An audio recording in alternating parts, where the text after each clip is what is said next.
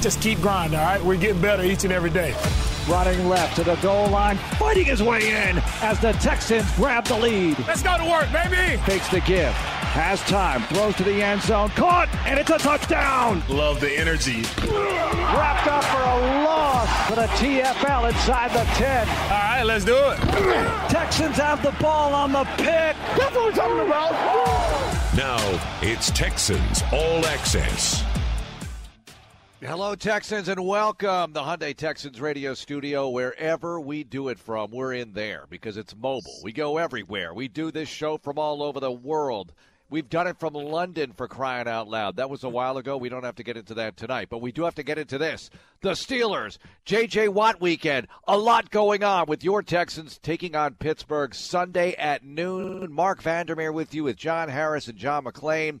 A little bit later on in the show, third segment to be precise. I'm not going to tease it and then make you wait and wait. Well, you should wait anyway. You should listen to the whole program, and we'll have a quiz on this later. But in the third segment, Drew Doherty visits the lockers of Jalen Pitre, Kurt Hinish, a Pittsburgh native, also Kendrick Green, who played for the Steelers. That's going to be interesting. Little brief conversations at the players' lockers. They were fully clothed. Don't worry, it's radio. It wouldn't matter anyway. But let's welcome in, because it's Thursday, the General John McClain. John, super exciting weekend with the Texans taking on the Steelers and Watt going into the Ring of Honor. Good evening.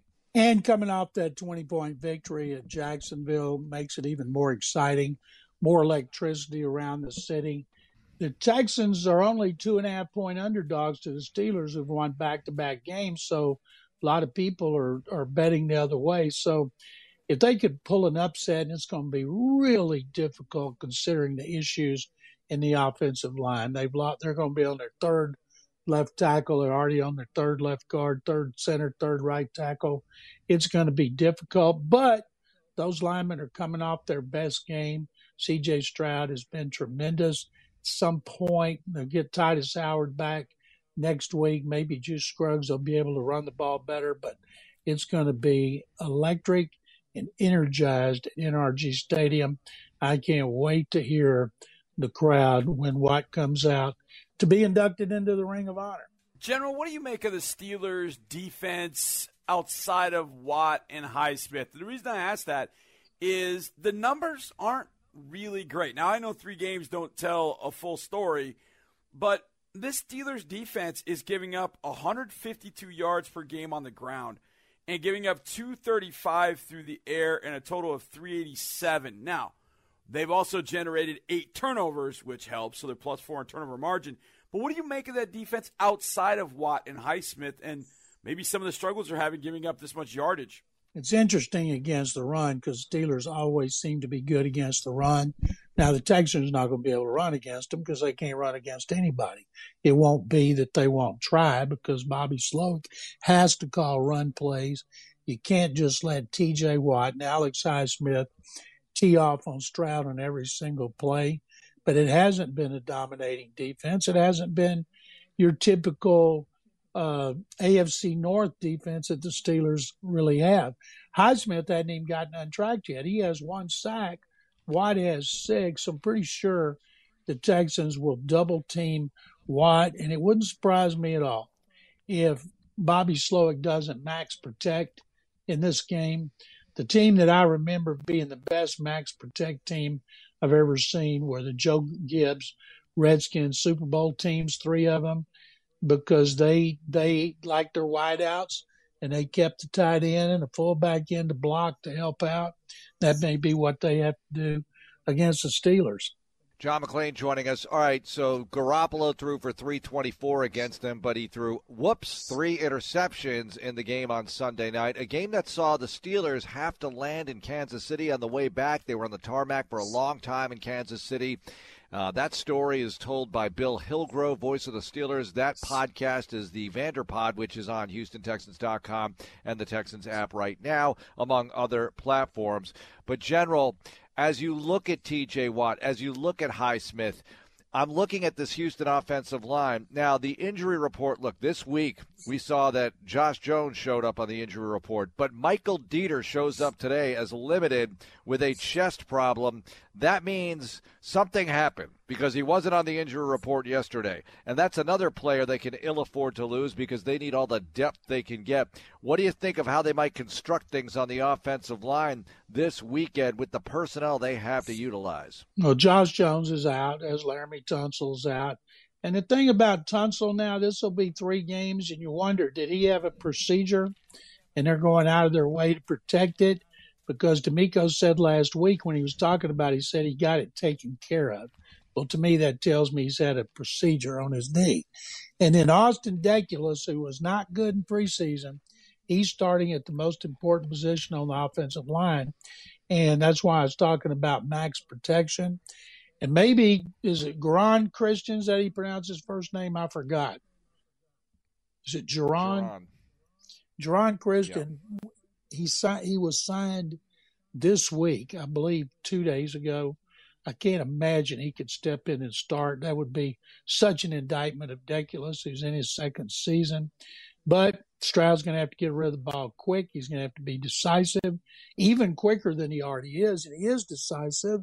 And his his accuracy, and he's gotten so much well deserved publicity this week nationally because of the win and the way he's played.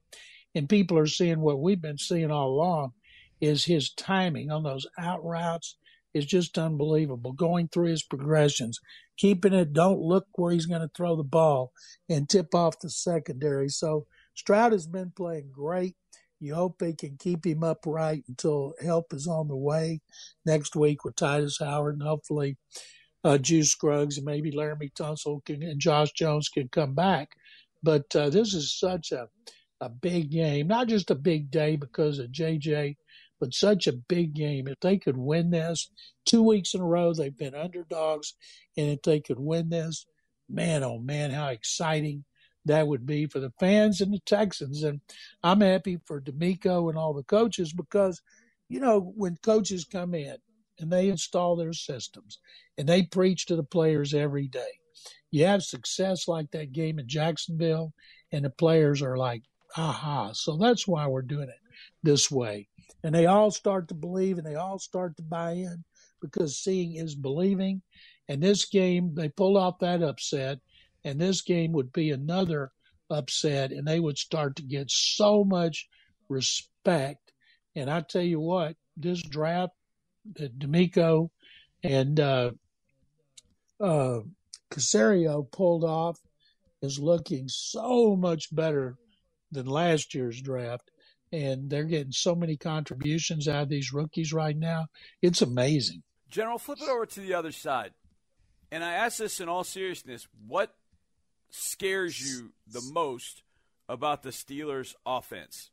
Nothing's really scary, but in each of the last two games, they've had a big pass play for a touchdown. I think they've been for 70 plus yards. Steven Nelson has been terrific. He was good last year. He's even better this year. Nick Caserio probably wished he'd redone his contract sooner. And and Derek Stingley, of course, he's out again with an injury. People are so disappointed in uh, him not being able to stay healthy.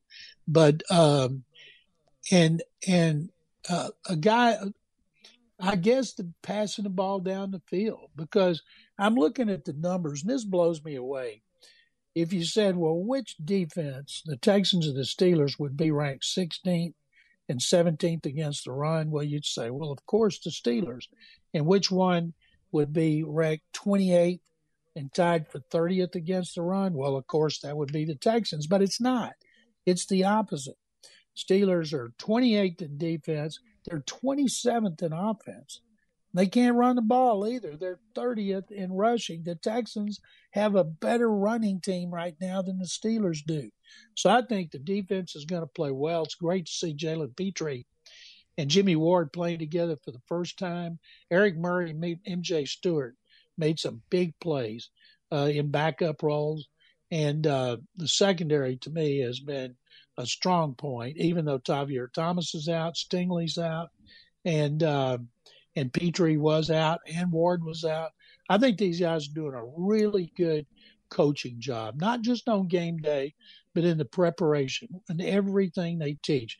Not only I think DeMeco's a hell of a coach, but I think he's got a hell of a staff in there, and we're starting to see it. And uh, as long as they can keep Stroud from getting killed, they're capable of moving the ball.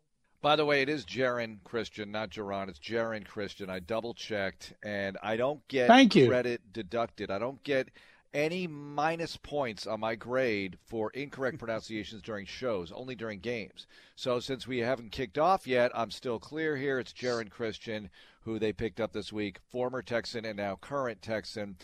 All right, General.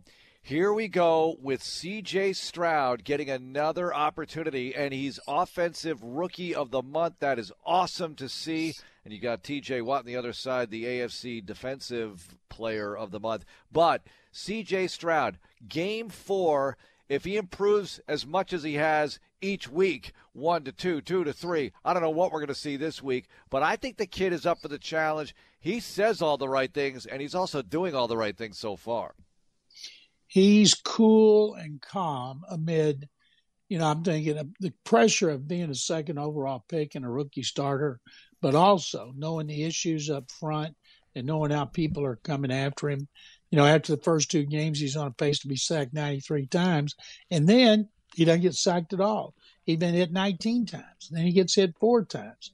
So he did a better job of addressing the uh, pass rush. I wrote a column about that, which is on sportsradio610.com, about his responsibility when it comes to the pass rush when you have so many problems up front. And I tell you what, the biggest surprise on this team is not Stroud. He's second overall pick. He's supposed to be good. His progress as fast as he's made it, that's surprising. But the wide receivers, who we all thought they need another wide receiver. They don't have a big play receiver. Well, they got one in Tank Dell. They got another one, in Nico Collins. If Nico Collins can stay healthy, he's going to make some money after the season. And of course, Robert Woods, he's all the way back from that torn ACL. You know, he had to spend a year getting over it in Tennessee, and he is so reliable. You know, if they need 13 yards, he'll be at 13 yards.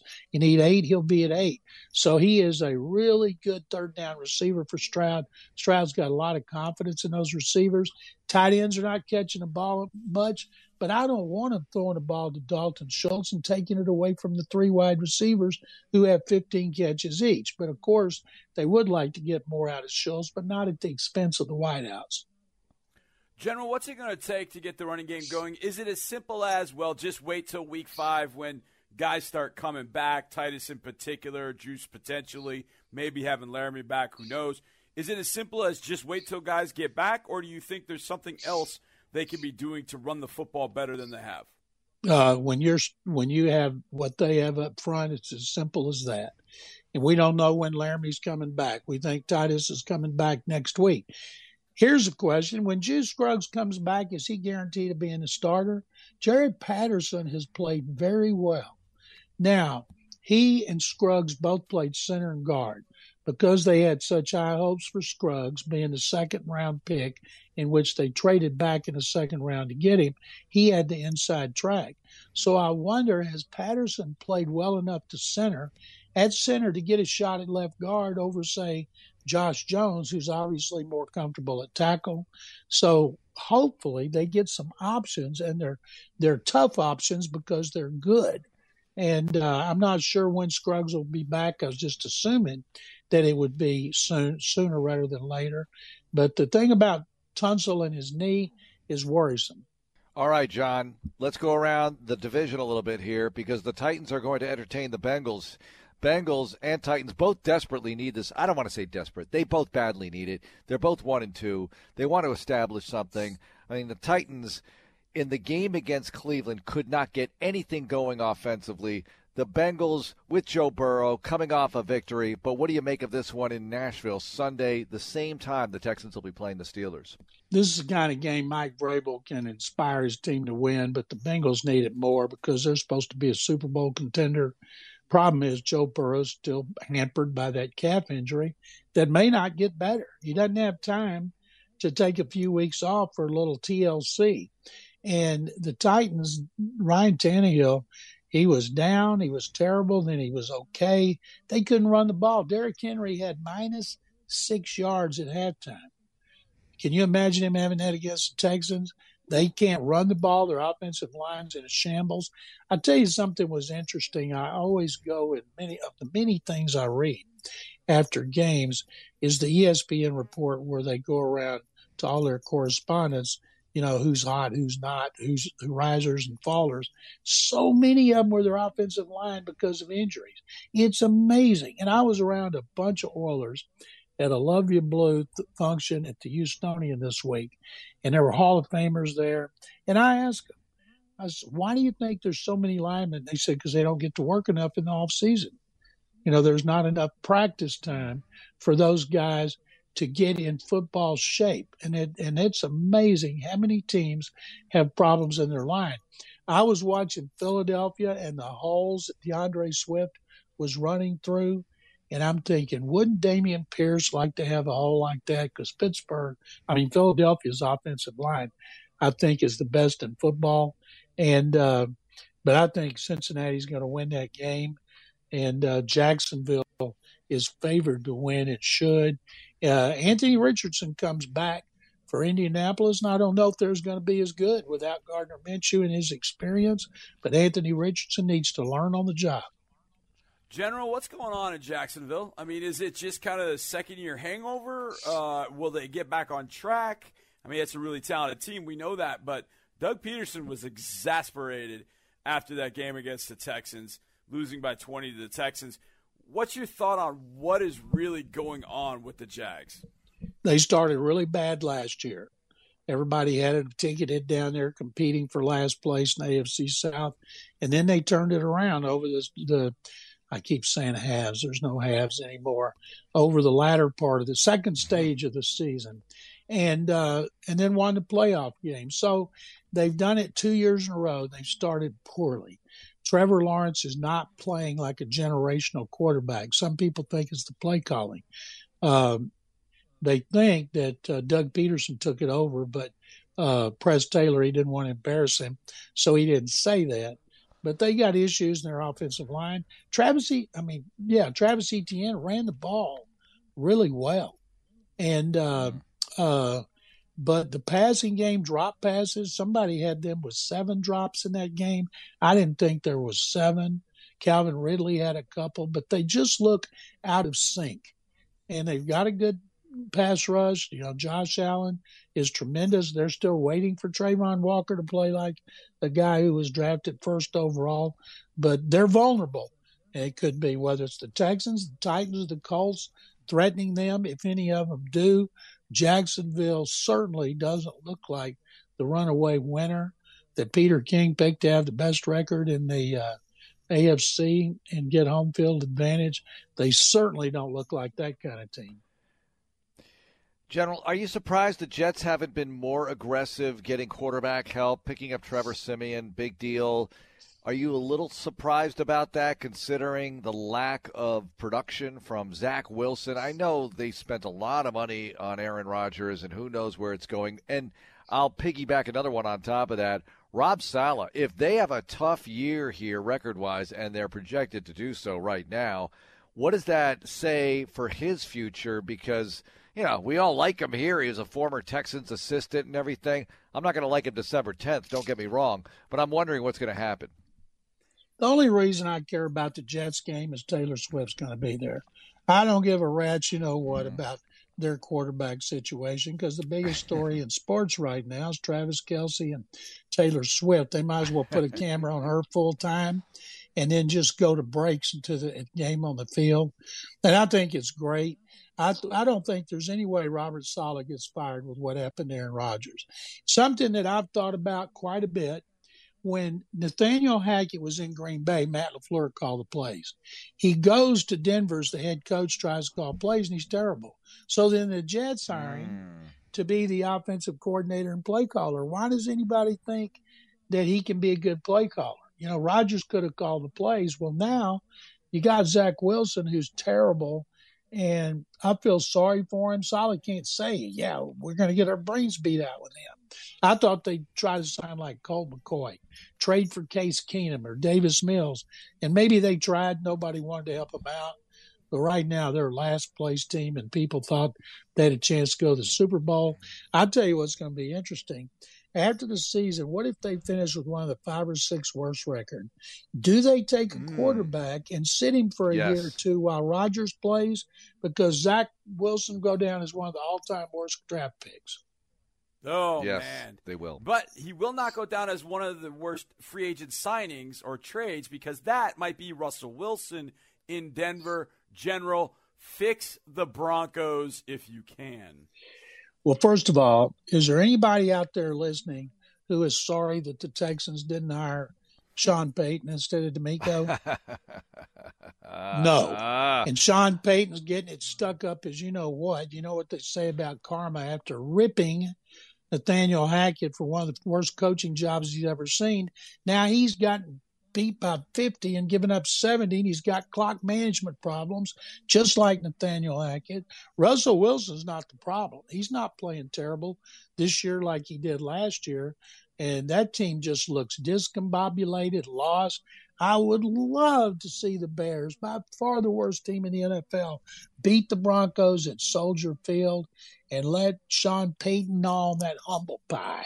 General, we all know that in a sports sense, I'm very bitter and I hate certain teams. And the Cleveland Browns are one of them because of, well, certain reasons. And I want them to do poorly so the Texans get a better draft pick. So give me some hope here that the 2 and 1 Browns, who will face the Ravens this weekend, that the 2 and 1 Browns will turn out to be bad after all. Is there some hope for me here? It's hard to be bad when your defense is great they hired Jim Schwartz. Jim had had some health issues. He was working with Mike Vrabel the last two years. They give him a chance to be a coordinator again, and that defense is fantastic. Myles Garrett, along with T.J. Watt, Mike Parson, three best pass rushers in the NFL, and that defense is tremendous. They play the run great. Now, Watson was not good in the first two games. He was fantastic in that last game, and they won. And they, uh, I've I hate to say they're going to beat Baltimore. I'm still shocked that Baltimore lost to the Colts, but uh, you you, you got to hope that that just was an aberration for Watson, and that he'll go back to not playing well.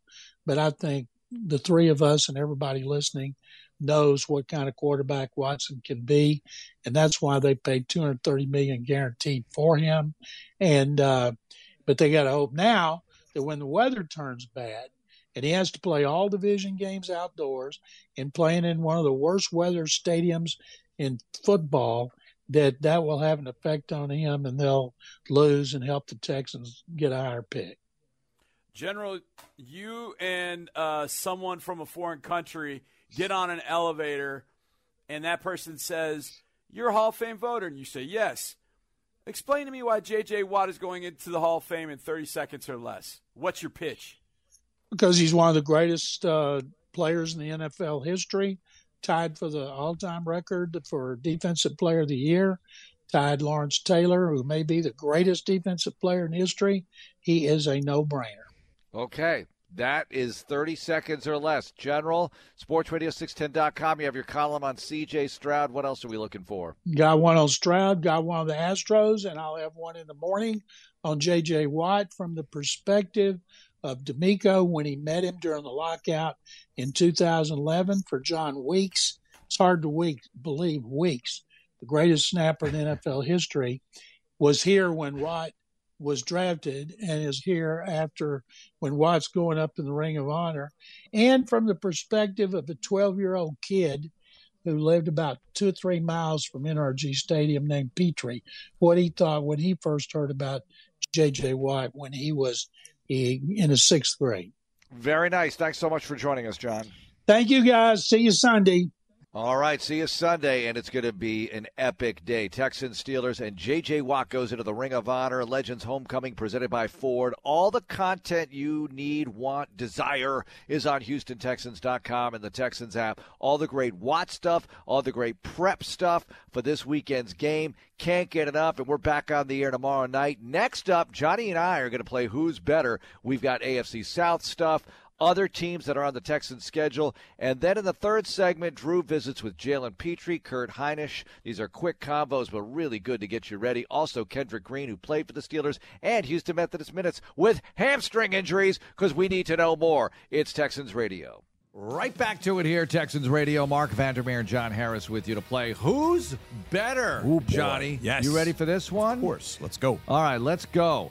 Better chance to win the AFC South. Here Oh. we go. The Colts have a two and one record. Everybody else one and two. So better chance to win the AFC South. The Colts or the field? Who are you picking? Field. That's a safe pick. It is a safe pick, but I mean, I'm gonna. It's the smart pick. I mean, it's called Who's Better, right? Yeah, so, yeah, yeah. Uh, I would go Field because, first of all, I think that the Texans have the best quarterback in the division. Factor that in. I think the Jaguars are right now I have the just best want to quarterback in the division. pause right there. Yeah. The Texans have the best quarterback in the division. Right now they do. Yep. Right now they do. until Lawrence plays better, or unless I'm not going to say until. I don't want to speak it Unless. into being unless he plays better than Right. he has. There you go. Richardson comes back, plays great if he does that. Right. And Ryan Tannehill, just watch it. Now Ryan Tannehill is trying here, but it's not working out the way he wants. That offense was not good against the Browns. Now, Browns, very good. My, my point in saying that is, I think right now CJ's playing the best of the quarterbacks. The Jaguars won division last year, and they had a great second half of the season. I wouldn't put that against them. And the Titans, well, they're coached by Mike Vrabel, so you just never know. You never, you're just not going to count out a Vrabel coach Nope, team. can't do it. You're just not going to do it. Look, I know that they're one win in their last 10 games, but they can that turn it? that thing around with duct tape and gum and get it going in the other direction. The Colts, I think, will go back to Richardson. And I don't know if for 2023, if that's the right thing. Minshew, I think, can keep it together long enough and win eight, nine games. Can he though? I that's, think that's that's mm, something sixty-four million dollar question. Yeah. I think he can. I think that offense. I think he can. What would help them is an All-Pro running back coming back in Week six, six coming off pup. But Jonathan Taylor doesn't want to be there. and he's going to get traded. You would think. I would think. But if they start winning, Johnny, and Zach Moss is doing very well for them. He had a better game last week against the Ravens than he did against I- the Texans. He was good. He was, exactly. But So uh, who you put Taylor with him. yeah. Ouch. No. Thank Now you. Now you take a ton of pressure off Minshew slash Richardson. Yeah. And now it's on the offensive line. The offensive line has played better. Uh, Bernhard Raimann has played very well left tackle. Quenton Nelson looks to be back. Now, Ryan Kelly, who had a concussion protocol. Um, but French does okay. Fries was really good at right guard against us. And Braden Smith is Braden Smith. He's been playing that, that spot since 2018. We keep waiting for them to put him at guard because that's what everybody thought in the draft. Point being, they're good on both fronts defense, offensive front. But I will take the field just because I don't know what they'll do. If they go back to Richardson, I think it's I think it's very reasonable that one of the other three win a division. If they stick with Minshew, I think it's a pretty good shot they win a division. I just think he's the right fit for that team right now. I don't know. We'll see. I like C.J. Stroud a lot, and the fact that you said they have the best quarterback in the division right now, it just sounds You disagree? so good. No, I don't, but it just sounds so good to hear it. No, it does. I mean, it makes me want to purr. Okay, who's better? Better 0 3 team, the Chicago Bears or the Denver Broncos? Something's got to oh. give as they meet this weekend. I know we talked about this with the general, oh. but you tell me who's the better 0 3 and 0 3 team? That's gross. this is a gross question. Um, sour milk or sour heavy cream? I don't know. Which is which is preferable? I'm gonna go with the. You know, here I am about to go with the Broncos, but they gave up a 70 burger last week. Well, the Bears are not the Dolphins. the Bears is- gave up 41 to the Chiefs, but I think Big Red Andy Reid called off the dogs. yeah, So, if I mean they are gonna play each other, where are they playing? Denver, or Chicago. Chicago. I'm a. I'm gonna lean Broncos, only because I feel like Sean Payton will get a little bit more out of them. I don't trust anything with Chicago right now. At least with Denver, there is some elite talent at certain spots. Patrick Surtain's playing secondary, but again, I repeat, The Broncos gave up a 70 burger last week, but I'm going to roll Russell Wilson and the Broncos and Sean Payton. Oh, God, that's just dirty. I could easily see Fields saying, you know what, F it. I'm going to start running." I agree and with then you. it- That's a and good then he point. wrecks the game for the Broncos defense. I could see that. Which did not look spry against the Miami offense last week. You don't see Mr. Unlimited doing that for the Broncos? Mr. Unlimited. Unlimited. All right, let's continue on with God, who's better here. gross question. Let's go to the AFC North. The Texans play this division. They've already played the Ravens, but they will not play the Browns until Christmas Eve. Better chance to win the AFC North. The Ravens or the Browns, and they will meet on Lake Erie this week. The Ravens meeting their former team. Well, does that make sense? Yeah, They were the Cleveland. Browns once upon a time before they moved to Baltimore and changed their name. But they will go to the shore of Lake Erie and play Cleveland. Who's better? Two and one Ravens, two and one Browns, or I should say this: better chance to win the division because we know Yeah. this is a war of attrition. This is a marathon. Who's going to survive it, Johnny? I think the Ravens will. Now, ironically, both of them have lost their, their number one running backs. I think that's a bigger loss for the Browns than it is for the Ravens. Hmm. Because some would argue that the best running back for the Ravens is number eight. I'm going to go Ravens. I do think the Browns defense is a whole different animal than it's been. That defense is wildly good, but and that Ravens defense is pretty salty too. And I think the Ravens defense is a little bit more complex. They'll show you different looks. Where the Browns are just we're really good at all these positions, come and stop us Yeah. and teams haven't been able to move the ball against them. Um, and they're getting some great play out of some guys that maybe they didn't expect. Like Grant Delpit has been incredible for the Browns. But I'm going to go Ravens because I A, trust Lamar, B, I trust Harbaugh, and C, I trust the defense. Uh, I, I With Roquan Smith over there, um, I, I trust that defense. I think the multiple looks they give teams, they're, they're more difficult to play, the Ravens are, I think. So I'm going to go Ravens, and I'll go Ravens over the Browns in Cleveland. I can't believe I'm doing that, but I'm going Ravens over the Browns. Okay, pick this game. This is not a who's better, but it's just pick this game. The Dolphins at the Bills. I like this one. This is a good game. Ooh. This should be a primetime game. This can Buffalo, get, right? Yeah. Can we get rid? It's in Western New York. Yes. Can we get rid of Jets Chiefs on Sunday night? Although with Taylor Swift going to the game, that's going to be an awesome draw. But tell me, Bills Dolphins. Who do you got? It was uh, up in Buffalo. Last time I met up in Buffalo, it was 32-29 playoff game as a win for the Bills. And it was a game in which everybody was like, hey, Dolphins hung around. Yeah. Oh, I don't know about that this week. I think, but I'll tell you this, Josh Allen played unbelievably well Oh, against the Commanders. They, the Bills have gotten, Yeah. they find their, they, they, they're like Stella. They found their groove again. Yep. How Stella found her groove. Well, the Bills have found their groove. I'm going to go with the Bills. I think beating the Bills up at Orchard Park is pretty tough. So I'm going to go with Bills close. But why? I mean, look, you're right. Taylor Swift, that changes things. It changes the math on things. Yep. But we're going to keep an eye on that game for sure. Yeah. That Bills Dolphins game, wow. Wow. I'm surprised you can't slide it into a four slot. Yeah, that's what I thought too. You know, the Patriots are going to play the Cowboys, though. ah, in the late window. And the Cowboys, I don't care who they're playing. It's a big draw. TV networks love it, so maybe that factors in. Monday night has the Seahawks at the Giants, and we don't need to go over that again. All right, uh. let's do this.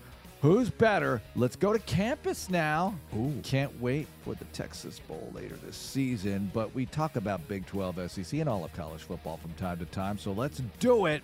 Better chance to win this weekend. The Aggies visiting Arkansas or the Longhorns home to a very sneaky, maybe not so sneaky, hot Kansas team.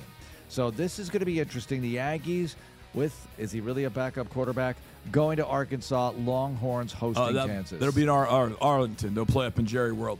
oh, yeah, Um, yeah, my bad. So A&M A&M's played pretty well up there, but they're just weird things that happen. Last year, Arkansas was dominating the game early, and KJ Jefferson tries to fly in from the four yard line, the quarterback.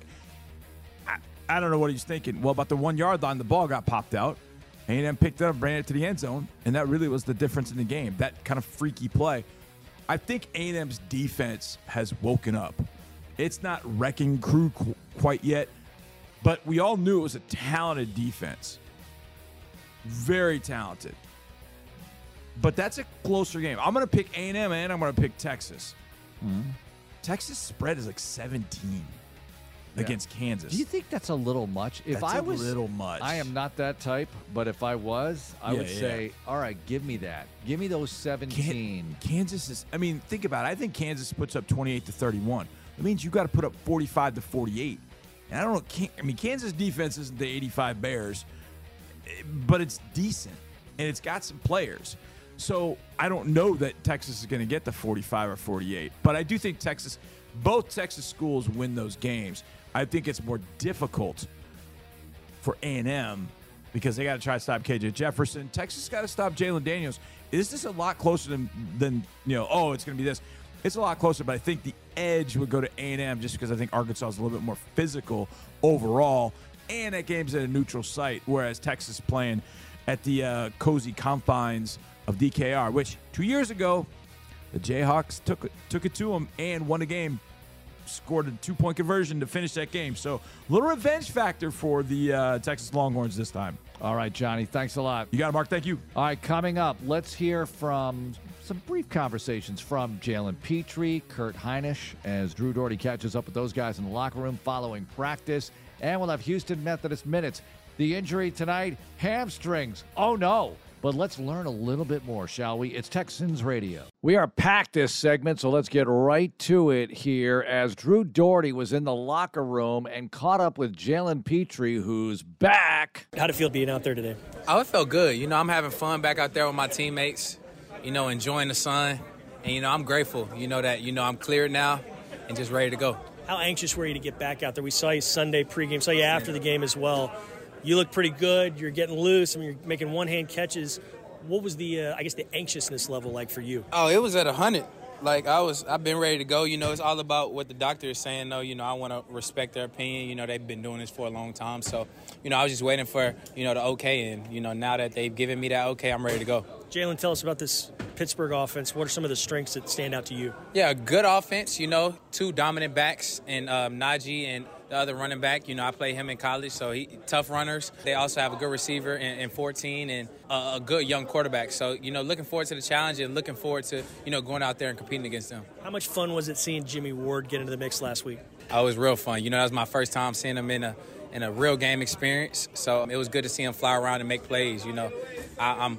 It was, you know, it's a little different from practice. You know, you get a little bit more excited for the games, but you know, he, he's a pro's pro. Like he went out there, he executed, and he did what he needed to do to help us get the win. This secondary as a whole, there's been comings and goings player-wise all season long. What have you thought about how the way they've performed, that you guys have performed? Oh yeah, we understand, you know, the nature of the game of football. You know, there's going to be injuries, ups and downs, but it's all about, you know, if you're there, you know, just putting your best foot forward. And I think everybody that has gotten their name called has done that. So I'm looking to, you know, continue that and help out and contribute to the team as much as I can. All right, there's Drew with Jalen Pitre. Now let's shift gears to all Steelers all the time. I'm just kidding about that. But what about Kendrick Green? He came from the Steelers, and now he's starting on the O line for the Houston Texans. We got to talk about what you guys were able to do last Sunday. I know you're looking ahead, but you get here basically in September, and you're not the only one, and you guys were able to do what you did. What's gelling right now for you guys up front? Uh, man, just to be honest, it's all CJ, man. CJ got us kind of coming together.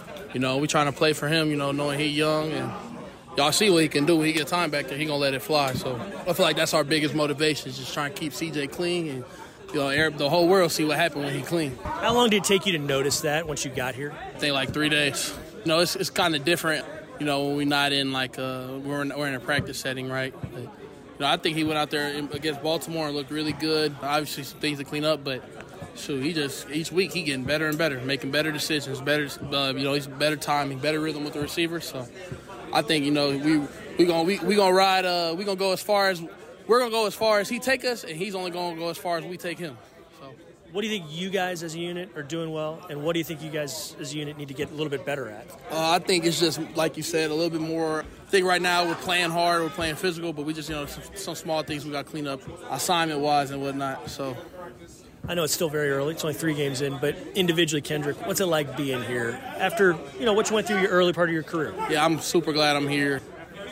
Stone, I wasn't in a good situation in Pittsburgh at all. I'm glad it happened. I thank God every day it happened so far. So How excited are you for this weekend? You know you got a tall task in front of you, not you individually, but everybody as, as an offense here. It's another game, you know, obviously a good defense. Uh, I know them pretty well. It's going to be a good challenge. It's going to be fun seeing all, seeing all my guys out there playing against them and competing against them. So I'm excited. What was your first impression of the stadium being on this sideline two weeks ago? Uh, I liked it, man. I thought the energy was good. I didn't know it got as loud as it did here, so that was exciting. There's at least one more Texan with some Pittsburgh perspective, and that's Pittsburgh area native Kurt Hinish. Went to Notre Dame, but he's from the Steel City, and Drew Dougherty visited with him briefly in the locker room. Kurt, good to see you. You're playing against the hometown team. Before we get into the matchup and all that stuff, what's it like playing against the Steelers in your mind, getting ready for this one? It was cool. I was telling the people from the Steelers media it'd be a lot different if I was going back to Pittsburgh, but it just feels like another like week to be honest with you. Just like like I said, it's never been about the other opponent; it's always been about us. So have you heard much from family, friends leading up to this one? Yeah, yeah. I mean, everyone's got to flap their gums and talk smack to me. You know, the Steelers are coming to town. I probably have some family members rooting against me this week. You know how Steelers fans are, the Yinzers are. So, but it's funny. I like it. It's, it's you know. They're everywhere, aren't they? Oh yeah, they're everywhere. It's great. Hey, how are you doing individually so far this week? How would you grade yourself out? Could definitely do things better from a technical standpoint. Sometimes veer away from sometimes veer away from your technique when you're constantly trying to focus on making plays. But at the end of the day, your technique is what is going to help you make more plays. So uh, this week I've really been honing in on my technique, like just really focusing on it. I mean, I, I write it. I write it on my tape on my gloves so that in every before every play I look down, you know, there's like lower, better hands, all that. So stuff that you can apply doesn't matter when you're playing, who you're playing, right? Correct. Yeah, your technique is going to be the same versus everybody. What stands out to you the most about this offensive line of Pittsburgh's? It's a typical Pittsburgh running down your throat kind of you know, kind of offensive line. Like it's, you know, it's how they've always played. It's how they want to play. It's like it's how they've always been, right? So they present a good challenge for us, and we're excited for it. How excited are you guys to get a guy like Jalen Pitre back there, way behind you? He's a stud. His energy is second to none. To be honest with you, I mean even when he's not playing, I mean, you know where Jalen Pitre's at on the field. You know, he's always getting everybody hyped up, and so it's great to have him back out there. He's you know his little fireball out there. It's, it's cool. Last thing, we've heard from a lot of your teammates their vantage point and their thoughts on Andrew Beck's return for a score. What did you see on Sunday? I saw him bobble the ball, and I was like, "Damn!" And then all of a sudden, I saw him pick it up, and I was like, "Oh!" And I was like, "Oh!" You know, he's running on the side. I was like, "Oh!" so I, I stand up, I'm yelling on the sideline. I'm like, "Oh!" And then I'm out like almost onto the field yelling. He's running down the sideline, and I forgot because I was so excited. I had to grab my helmet, run off a field goal. I had to turn around and run back and grab my helmet, and then run back out on the field. So I was like, "Let's go!" You know, it was, it was crazy. Kurt, appreciate the time. Best of luck this Sunday. Thank you.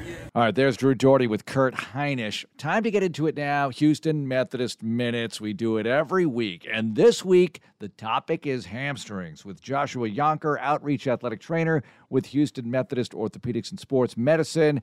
All right, Joshua, how's it going? It's going great today. How are you doing, Marc? Excellent. Okay, so tell me about hamstring injuries because we see them a lot in sports. We've seen them on this team, and we need to know more about them. How do they occur? How can they be prevented? But let's start first. How do they occur? Is this dehydration sometimes, stretching in an unusual or dramatic manner? What goes into a hamstring injury, Joshua?